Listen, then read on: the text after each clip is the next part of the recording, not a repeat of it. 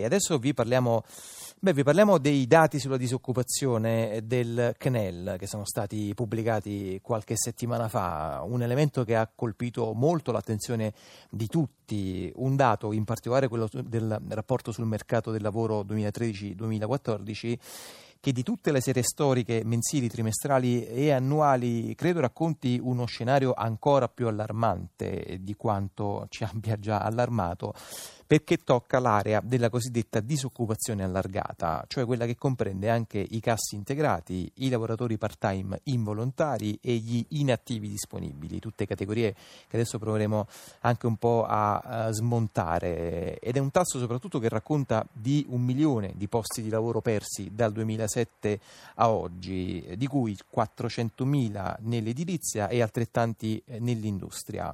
Continuo a leggere dal rapporto del CNEL perché il tasso di disoccupazione torni ai periodi pre-crisi, servirebbe la creazione da qui al 2020 di circa 2 milioni di posti di lavoro, una ipotesi che lo stesso rapporto definisce in maniera, credo, sconfortata e sconfortante, pressoché irrealizzabile.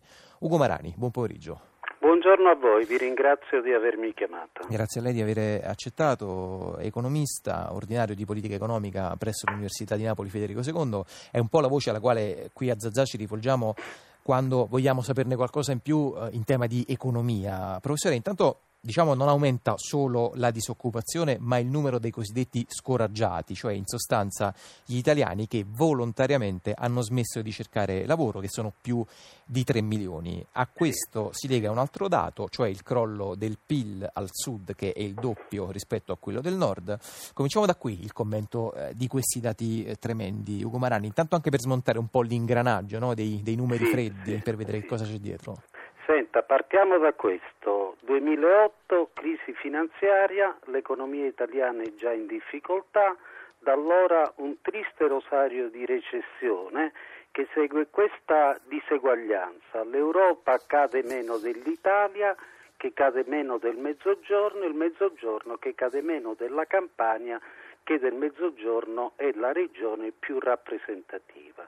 Questo cosa vuol dire? Che da allora in poi il tasso di decrescita del prodotto interno industriale e manifatturiero si acuisce quanto più ci si arriva in periferia. Questo è il dato di fondo.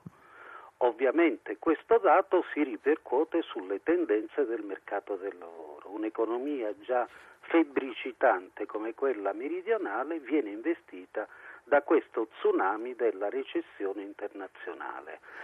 Ai proverbiali casse integrati disoccupati si aggiungono coloro, specie giovani e specie donne, le quali sono del tutto scoraggiate da qualunque ingresso sul mercato del lavoro perché come i nostri, eh, come dire, come i nostri ascoltatori sanno bene, quelli che non lavorano sono o disoccupati o inattivi. Mentre la disoccupazione viene calcolata sui disoccupati, gli inattivi non vengono considerati tra la forza lavoro. Mm. Dunque una donna quarantenne, la quale scoraggiata non cerca lavoro ma rimane in casa, ufficialmente non è censita come disoccupata. Senta Ugo Marani, eh, la situazione appunto più drammatica è quella poi eh, diciamo sostanzialmente legata ai giovani che vedono sì. i bassi tassi di disoccupazione, dei livelli di precariato altissimi, perdita di fiducia, oltre che alla diciamo ormai endemica predisposizione di fuga eh, dall'Italia. C'è questa categoria, dicitura che abbiamo imparato ad ascoltare da qualche tempo, che è quella dei NEET. Eh, ONET. ONET, cioè not esatto. in employment, earning and training. Esatto, cioè quelli Sono che non lavorano... che non lavorano, non si formano e non vanno a scuola. Mm. Senta Marani, tra gli italiani eh, di età compresa tra i 15 e i 29 anni, poi il tasso di disoccupazione ha raggiunto il 30%, praticamente il doppio eh, del valore del 2008. Queste sono un pochino diciamo, le coordinate Questi, iniziali. Mi scusi se Prego. la interrompo, sono dati ampiamente sottostimati, però mm. immaginiamo che siano veri. Mm. Perché, perché naturalmente ci sono 4-5 punti in più. Mm, perché non tengono conto appunto di quelle eh, categorie, diciamo quelle Perfetto. zone grigie delle quali stavamo Perfetto. raccontando Perfetto. qualche secondo fa. Senta Marani, veniamo un pochino anche un po' diciamo adesso la parte diagnostica è quella che sì che, che sentiamo più spesso, della quale discutiamo più sì. spesso e, e, un pochino forse eh, stiamo anche imparando purtroppo ad avere un atteggiamento quasi anestetizzato rispetto a tutto questo. Vediamo un po' la parte eh, propositiva. Uh, lei intanto da qualche parte mi sembrava che proponesse una specie di piano Marshall europeo per l'occupazione, adesso la, la, l'ho detto un po' tagliata sì, con sì, l'accetta. Sì, adesso cerchiamo di articolare mm. per i nostri ascoltatori. Dunque, le ricette che vengono in qualche modo formulate, un cattivo direbbe propinate dall'andamento, come dire, in qualche modo di politica economica ufficiale, sono sostanzialmente due. Deregolamentazione del mercato del lavoro, di cui l'ultimo decreto Renzi appare dire, la componente, l'icona più emblematica e più rappresentativa, e formazione dello Stato come agente che tende di portare a coerenza di fare il matching, direbbe un economista colto, tra domanda di lavoro delle imprese e offerta di lavoro da parte dei giovani. Quali sono le due lacune analitiche di entrambi questi approcci? Il primo è che considera in qualche modo l'assunzione come un problema di costo per l'impresa. In realtà in questo momento l'assunzione è determinata dall'assenza di carenza di domanda. Le imprese assumerebbero se solo se il ciclo riprenderebbe favorevolmente. Dal punto di vista del modello di agenzia tra domanda e offerta di lavoro, garanzia giovani del ministro Poletti o nelle regioni meridionali, l'idea è che le imprese cerchino lavoratori ma non li, riescono, non li riescano a trovare. In realtà non è così.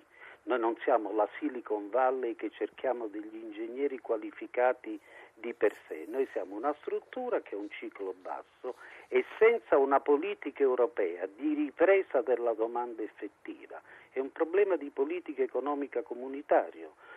Se so e solo se i paesi europei riusciranno a convincere ad una maggiore lungimiranza gli organismi comunitari si potrà effettuare non uno sforamento in quanto tale del patto di stabilità, no, ma una misura concertata e selettiva nei confronti della giovane occupazione. Senta professore, però diciamo poi l'obiezione rispetto a queste ricette più o meno è anche sempre la stessa. Intanto i soldi da dove vengono? Sì, i soldi devono venire da Bruxelles o Bruxelles deve considerare con minore con minore eh, strategia di breve periodo i problemi relativi al fiscal compact e alla fiscalità di ciascun paese.